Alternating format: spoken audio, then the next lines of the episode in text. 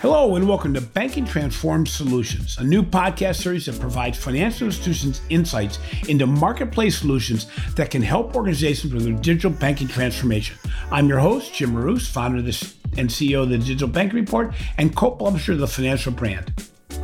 More than ever in the past, data and applied analytics is being used to transform business models and create more personalized, streamlined experiences tailored to the needs and preferences of consumers and businesses alike. To compete in the future, the banks and credit unions must be at the center of a good data ecosphere, serving as trusted data custodians, proving real time value to consumers every day. More importantly, financial institutions must give control back to the customer so that they can choose when to give up their data and for what purpose. In this episode, Hossein Rahnama, CEO and co founder of the Toronto based company Flybits, discusses how data can make relationships stronger by keeping data secure and using data responsibly on the customer's behalf. So, welcome to the show today, Hossein. First off, I want to welcome you for the second time to the Banking Transformed podcast. You were our fourth guest on the podcast where you discussed how contextual data can transform banking experiences. The mission of Flybits and really of our podcast has withstood the test of time. We both know now more than ever that data, analytics, creative thinking, and technology can come together to solve business problems while at the same time addressing customer needs. So, Hossein, before we get started, could you provide a short background on both your career and the mission of Flybits? Yes, uh, first of all, thanks again, Jim. Uh, great to be with you again. For sure, a lot of things uh, have changed uh, since uh, COVID started, but I'm glad that we are here again uh, together talking. So, just as a quick background on myself, I'm a computer scientist. I have a PhD in computer science and AI. I spun off uh, Flybits from a research lab about uh, seven years ago with a focus of building tools so that non data science experts and non AI experts can build these types of predictive and personalized capabilities at scale. I did not have a background in the financial industry, but when I looked at banks, I was like, wow, look at all the data sets that are available in these organizations. And at the same time, look at how many millions of customers they have. It's a perfect place to prove our technology and thinking on the power of data. I have a great set of team members, an executive team uh, helping me to scale uh, Flybits, and we are uh, working mostly with financial institutions around the globe. So, in doing my research for this podcast today, I came across an open letter that you made to Canada's top national newspaper, the Globe and Mail. In it, you talk about the promise of the data age when data is protected, organized, secured, and delivered through the right channels, it can power work for us, relieving stress, fostering connections, and improving lives. What prompted you to deliver this basically a rallying cry to the industry? I was looking at many large organizations in terms of how they treat and use data. Their view is that, hey, let's have these big repositories, call them data lakes. Let's put everything there, secure it, and sometimes even without the permission of the user, mine it and model it and then push things to the user. Now, the good thing is regulation is now preventing that in many areas, especially Europe with GDPR and new directives that is coming up. Consumers are becoming more aware of their data rights. And also, banks are looking at big tech firms that, hey, look how personalized and predictive these consumer channels are how can we use that on our own digital channels? So bringing those three things together really prompted us to say, hey, when you think about open banking, when you think about the ownership of the data by the user, when you think about the privacy preservation of the data, you need to look at data differently. It, last time that we talked, most banks were thinking about AI. And what we discussed was that AI without data is meaningless. So now that you have all of these data assets, how do you control it? How do you manage it? How do you respect your users' privacy and really turn that into value? So the article that I wrote was focused on open banking, not as a restriction, but as a very big opportunity for banks because by really using the trust factor that they have with their end users, and with a focus on experiential design, they can not even compete with the big tech, but they can also introduce some very new business models in which privacy is a key design element of them. So it's interesting because over the last 18 months, when we were all secluded in our own little cocoons, consumers became and, and business became more aware of than ever of the power of digital interactions, digital engagement, digital purchasing, proactive solutions, things like this.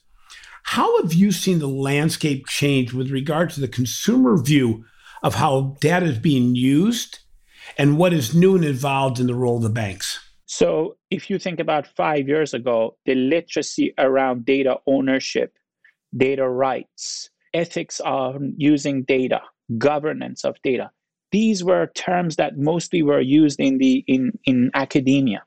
Now we have large set of customers that are aware of what happened with Cambridge Analytica. They are worried how big social media firms are using their Facebook. And they are like, hey, I don't want that to happen anymore. At the same time, if you think about the relationship between an end user and their financial institution, their bank, there is an element of trust there. So we thought if we can bring these together, there will be a way for data to still be shared as a catalyst of generating value, but in, through a very different paradigm. The paradigm will be not misusing someone's data, but really bring value and with the sense of trust, convincing them to share that data with you in exchange of a value. So that's what's what's happening now. Consumers are uh, are way more literate about the power of their data as data as a new asset class in which they can generate value out of it. And I think the ecosystem is ready for absorbing new capabilities that can turn that data into a catalyst of impact. You know, it's interesting. You you mentioned we mentioned on the first podcast we had about contextual data and the value. You know, when we look at what's happened over the last 18 months, we have a number of consumers that are using Instacart to buy groceries, but learning that as Instacart is used more frequently, it starts to make assumptions about your your frequency of purchase and uses contextual data to say we can take some of that load off you and save you time. Netflix does this with movies. Amazon does it extraordinarily well, not as much as predicting what you want to buy next is is prompting you if they see something that hasn't worked in the past and also um, looking to say, how can we work going forward in building a better way to engage in a way that, that really transfers value? When banks are becoming more involved in the lives of consumers, on one hand, they want their bank to know them, look out for them, and reward them. Yet, as you mentioned, they also value privacy and security. What is the trade off between privacy and service? Well, there shouldn't be a trade off. And, and I'll answer that question by first giving you two examples. And I will give you a comparison on how you built this example five years ago and how you build it now with privacy preservation in mind. We have a very large bank that is using Flybits for their lending unit. So when they understand the propensity of a customer if he or she is looking to purchase a home. They deliver a pre approved mortgage offer using Flybits. But as part of that package, they provide a utility company as a preferred partner. They provide a moving company as a preferred service, and they also provide a preferred cable service. So if you think about a moving experience, all of these are provided by the bank on the banking channel to an end user. Now, the question is well, how can you bring a telecom carrier, a utility company, and a bank together to provide these set of aggregated services to the user? In the old days, there had to be a business to business relationship between these organizations to agree on legal contracts, to store the data, and use that to provide services to the user. We now do that without the centrality of the data. The user is in the center giving permissions to all of these entities to share certain attributes about their data, what type of a cable provider they want to work with, what type of service they look for.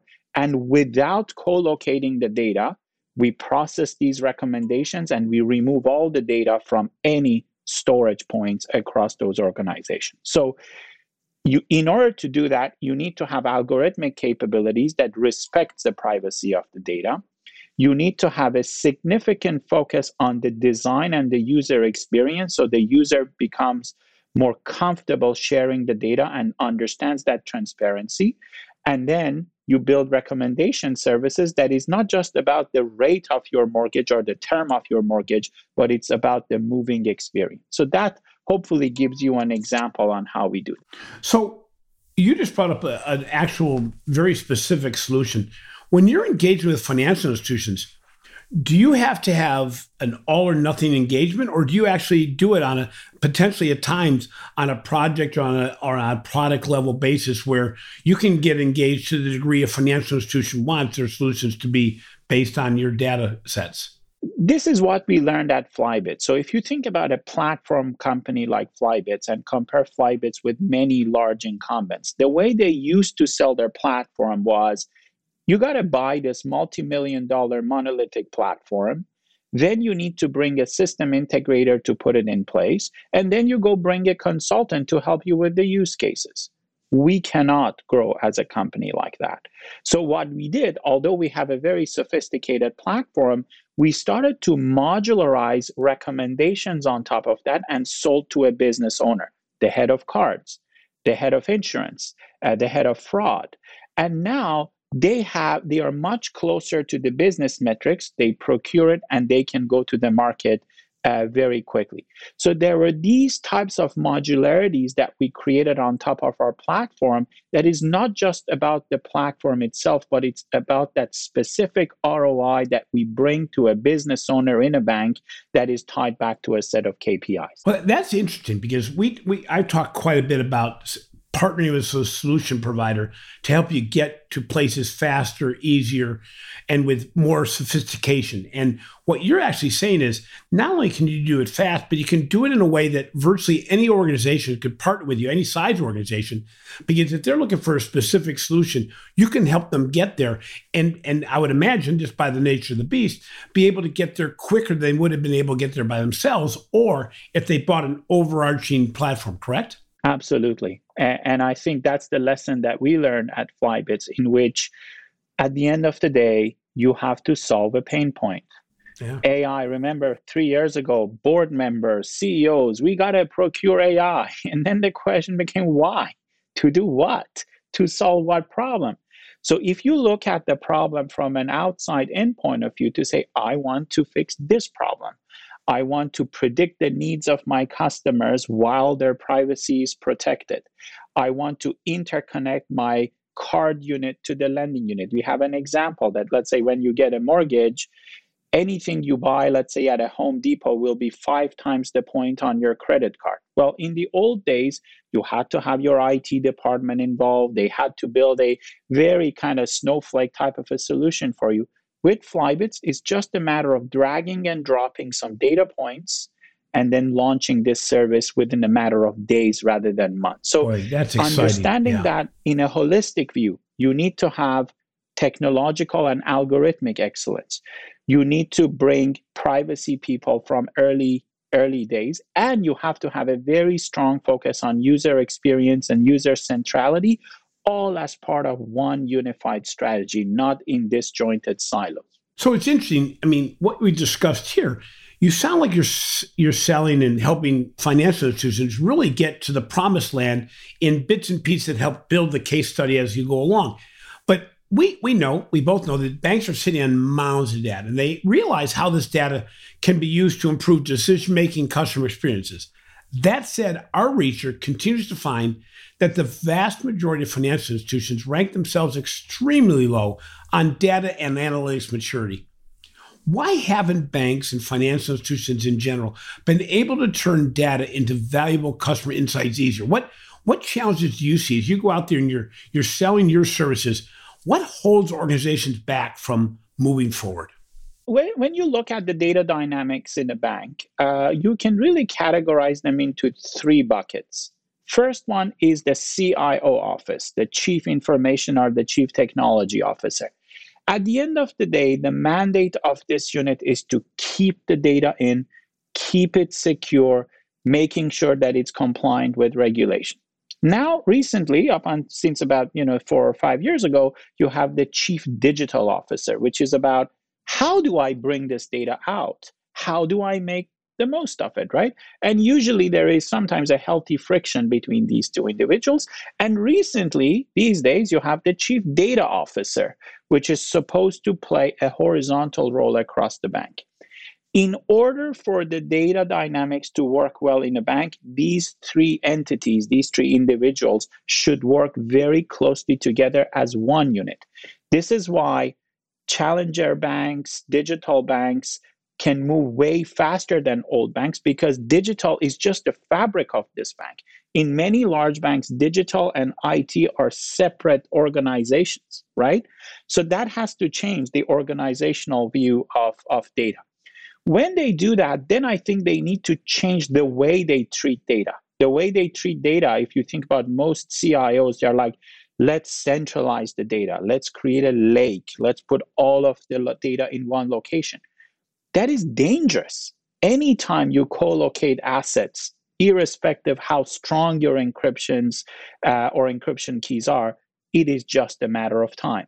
Well, you need to think about a very different paradigm. Decentralize the data instead of moving the data, ask questions from the data. When you get the answer, process and remove.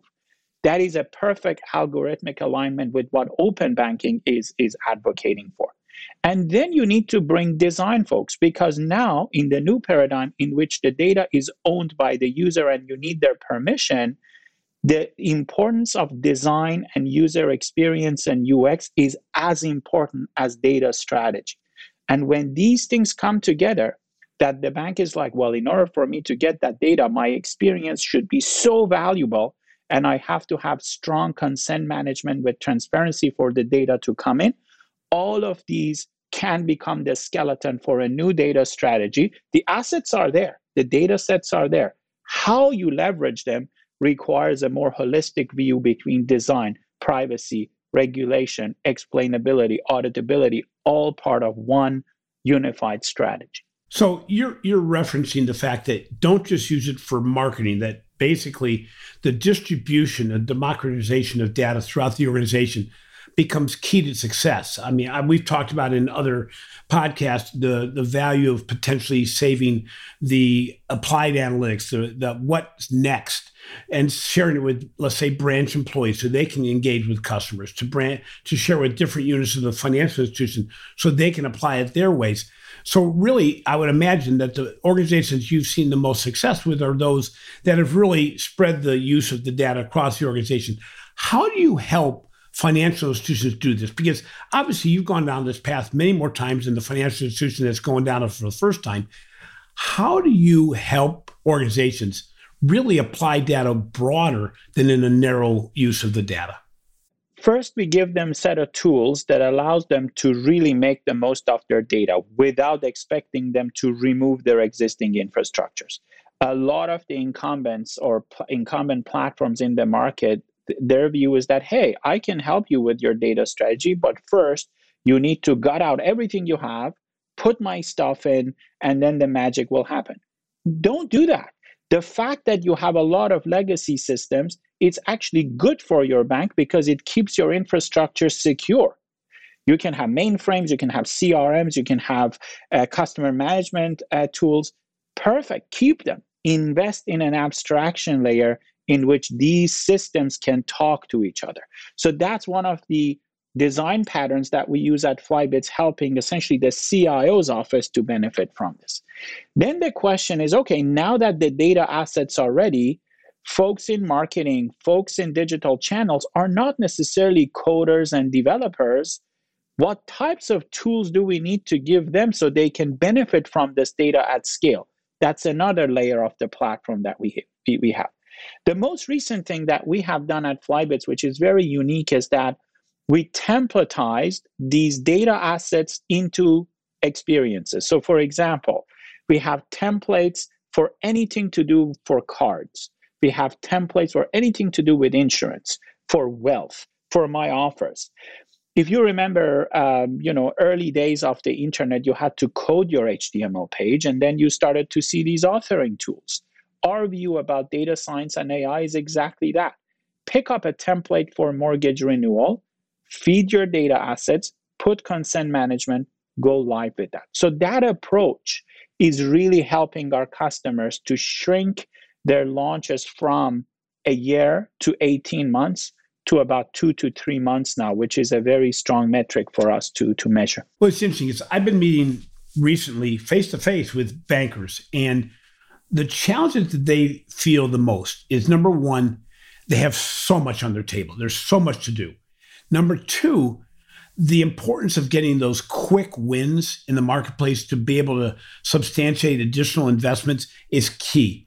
And you said it that that really I can't engage with a company that is going to take 18, 24 months to get me where I want to go.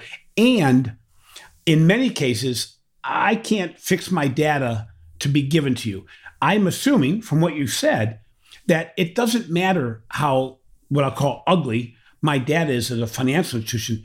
You can help use it anyway because you've used it from different organizations that have the same. Well, I'm not going to call it dirty data because the data is good, but different silos and all the different ways it's constructed usually works around this. So it's I wouldn't say it's a turnkey solution, but in many ways it is, isn't it?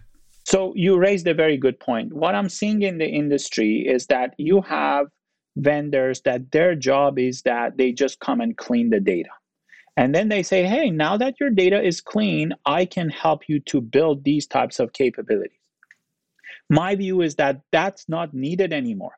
There are software engineering paradigms that allows you to containerize the data, making sure that they are all talking the same way with the same data contracts and then you don't need to go through these massive cleansing you know professional services which takes years. And every time you have a new data you got to do that again. You got to think about that. Then you have vendors that their view of data i call these pfm companies they are like yeah bank give me all the data. I crunch it every night so that the customer tomorrow can see whether their bill is due or they overspent on coffee it's not needed the good thing about open banking, the good thing about confidential computing and edge computing is that all of that can happen locally on the user's phone. You don't have to spend millions and millions of cloud cycles to do that. So when you look at these paradigm shifts and not necessarily worry about the buzzwords of technicalities or blockchain or edge computing or confidential computing, if you understand the philosophy of putting these together to create a transaction fabric, a transaction medium, then you will gain a lot of acceleration from the value you generate for the customers, the KPIs that you can commit to. But I think that that that shift of mindset is happening now. As it happened with AI, you know, how many for lack of a better term, I call these AI charlatans we saw in the past 10 years that hey, yeah. AI, but why? What element of AI? I think the same phenomenon will happen. And I was in Davos about a year and a half ago talking to banking executives. The ones that really resonated with me are bank CEOs that are not just looking at the bank as, hey, I want to increase my assets under management. I really like the CEOs who said, hey, the new asset class is data. I'm also measuring my bank with data under management. Yeah. And if that data can be shared to create economic value, in my point of view, that's the bank of the future. So, speaking of the bank of the future, we're really talking about a paradigm shift in banking right now. What what is the future business model of banks as you see it? The so for sure they they will maintain their existing business model. It's just that when they come when it comes to competition and, and market share, it's just moving the needles, right? I think the ones who will have exponential growth are the ones that can position the bank as a hub of ecosystem building using data. We call it data alliances in, in Flybits, and we are helping four major, major banks around the world to build that. And the data alliance is that think about how you used to build business in the past. I am building a financial uh, technology firm. I'm building a retail firm. I'm building a, a, a travel industry that's going to go away. You put the bank in the middle, you bring the rest of the verticals around that, and you use the bank to share data between them based on the permission and the consent of the user.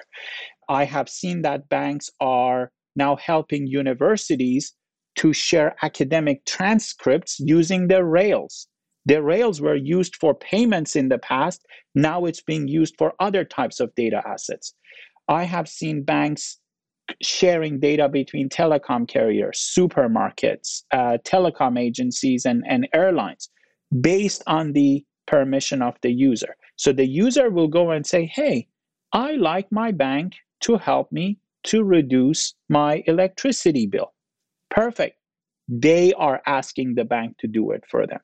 I think the banks of the future are the ones that can figure out this physics, this dynamics of data by positioning the bank in a much broader ecosystem and then leverage that with their corporate partners, especially their corporate partners. So you see really the banking industry potentially being in charge of the consumer identity, that they'd be the holder of the identity, but still the control of it would still be the consumer, correct? Absolutely. And that's the new transaction medium that I talked about. So if you even think about technologies like blockchain and forget about the cryptocurrency for a minute, that distributed, decentralized way of managing and handling data combined with capabilities like edge computing will really position the banks to be that trust hub, not just for the users, but also as a conduit between consumers and the rest of the business ecosystem. So, when it comes to competing with com- competing banks and fintechs and,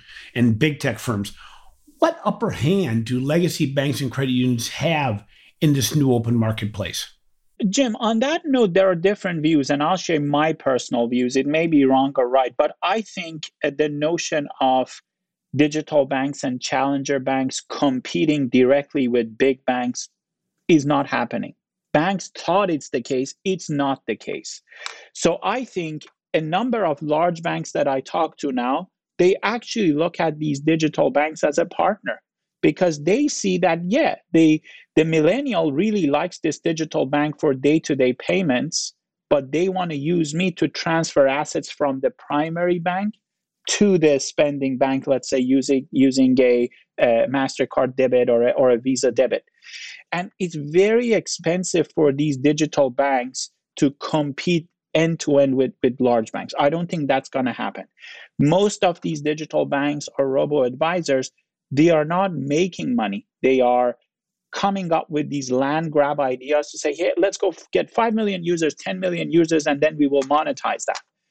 A bank cannot do that. And I think many successful banks that I have seen, they are actually partnering with these digital banks. And then the question is who can form a better ecosystem between a digital bank, retailers, merchants, travel partners, and a large bank? It's very unlikely that someone moves all of their life's assets and investment assets to a digital bank. Usually there is this symbiotic relationship happening between the primary primary bank and the digital bank. So Ernst Young just came out with a study around trust in banking and they found that many fintech firms have a higher level of trust than commercial banks and credit unions have. And actually, that the traditional financial service industry has actually dropped in trust compared to the other competitors. But I'm I'm hearing from you that this may be a function of these other organizations being able to use data and insights more on behalf of the consumer, which builds trust, just like in Amazon and all the examples we gave.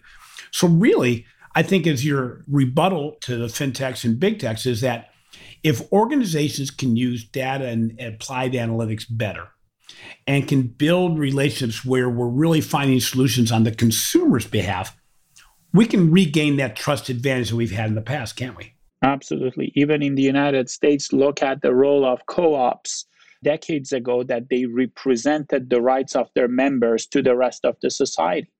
I think the same thing will happen with data. You have this notion of data custodians or or data exchanges that you have a group of members, trusted members come together and that entity, that exchange will represent the rights uh, against the rest of the ecosystem. That is a very powerful thing to use. You can use it for increase the wellness of communities. We have a project now in the US that we use local bank branches as hyper local a data storage for that community. We don't store the data in a big Amazon cloud, it's just for that community using the branch.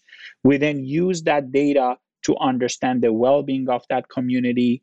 We help K 12 students to connect it to, to tutors in that community. And then we compare one community versus the other to see which one is doing better. Now, imagine if you are successful with that, we use the bank branch in which its purpose is completely changing.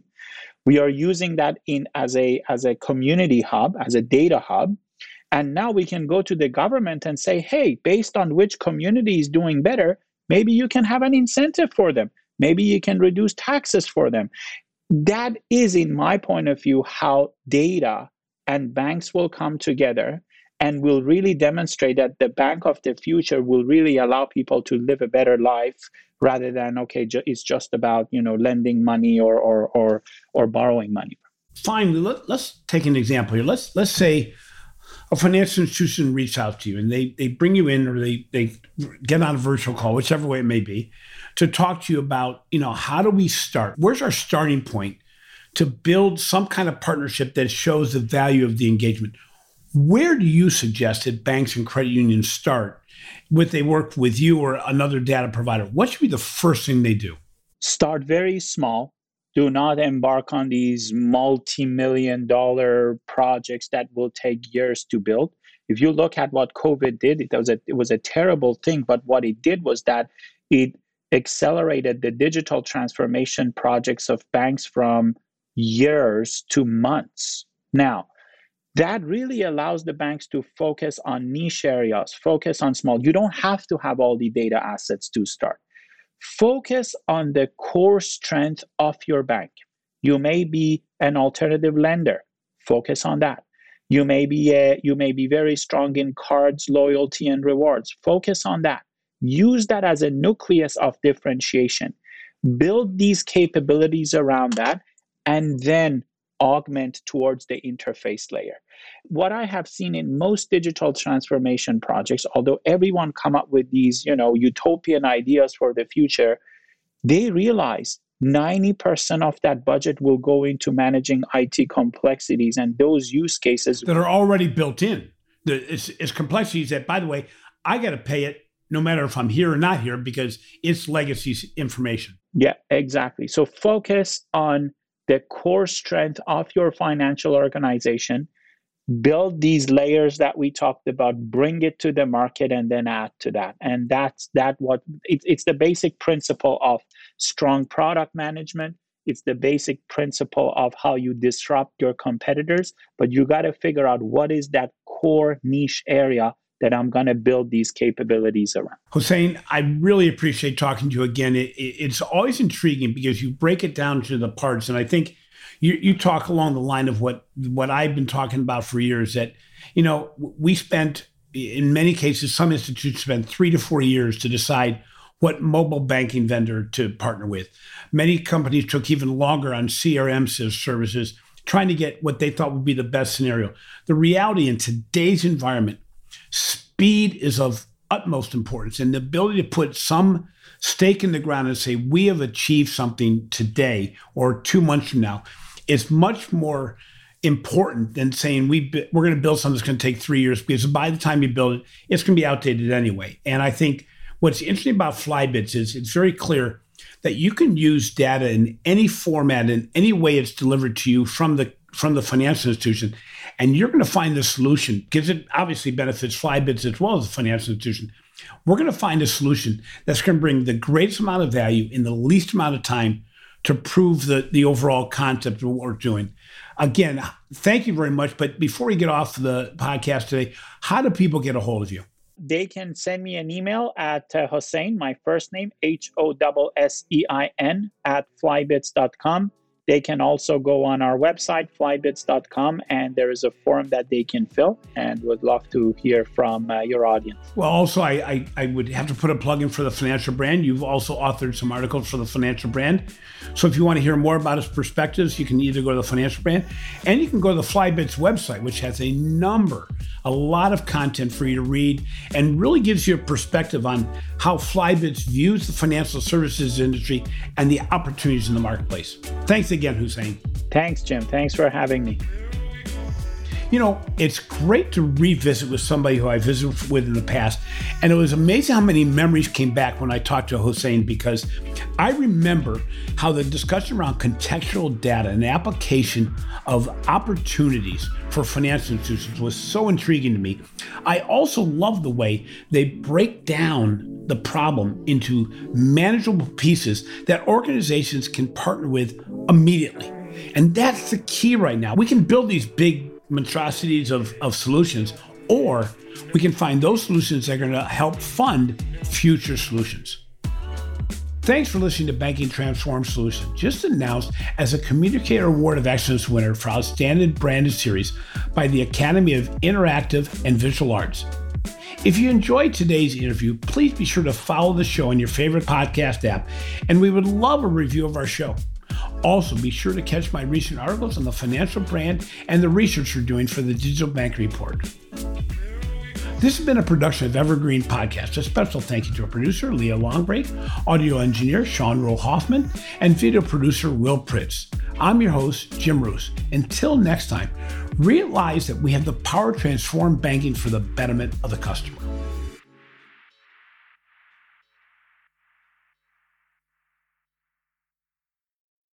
Welcome, change agents, to your go to place for stories that ignite your spirit, fuel your purpose, and connect us all. We believe in the incredible power of the human spirit, its boundless resilience, and the inspiration it brings to our lives.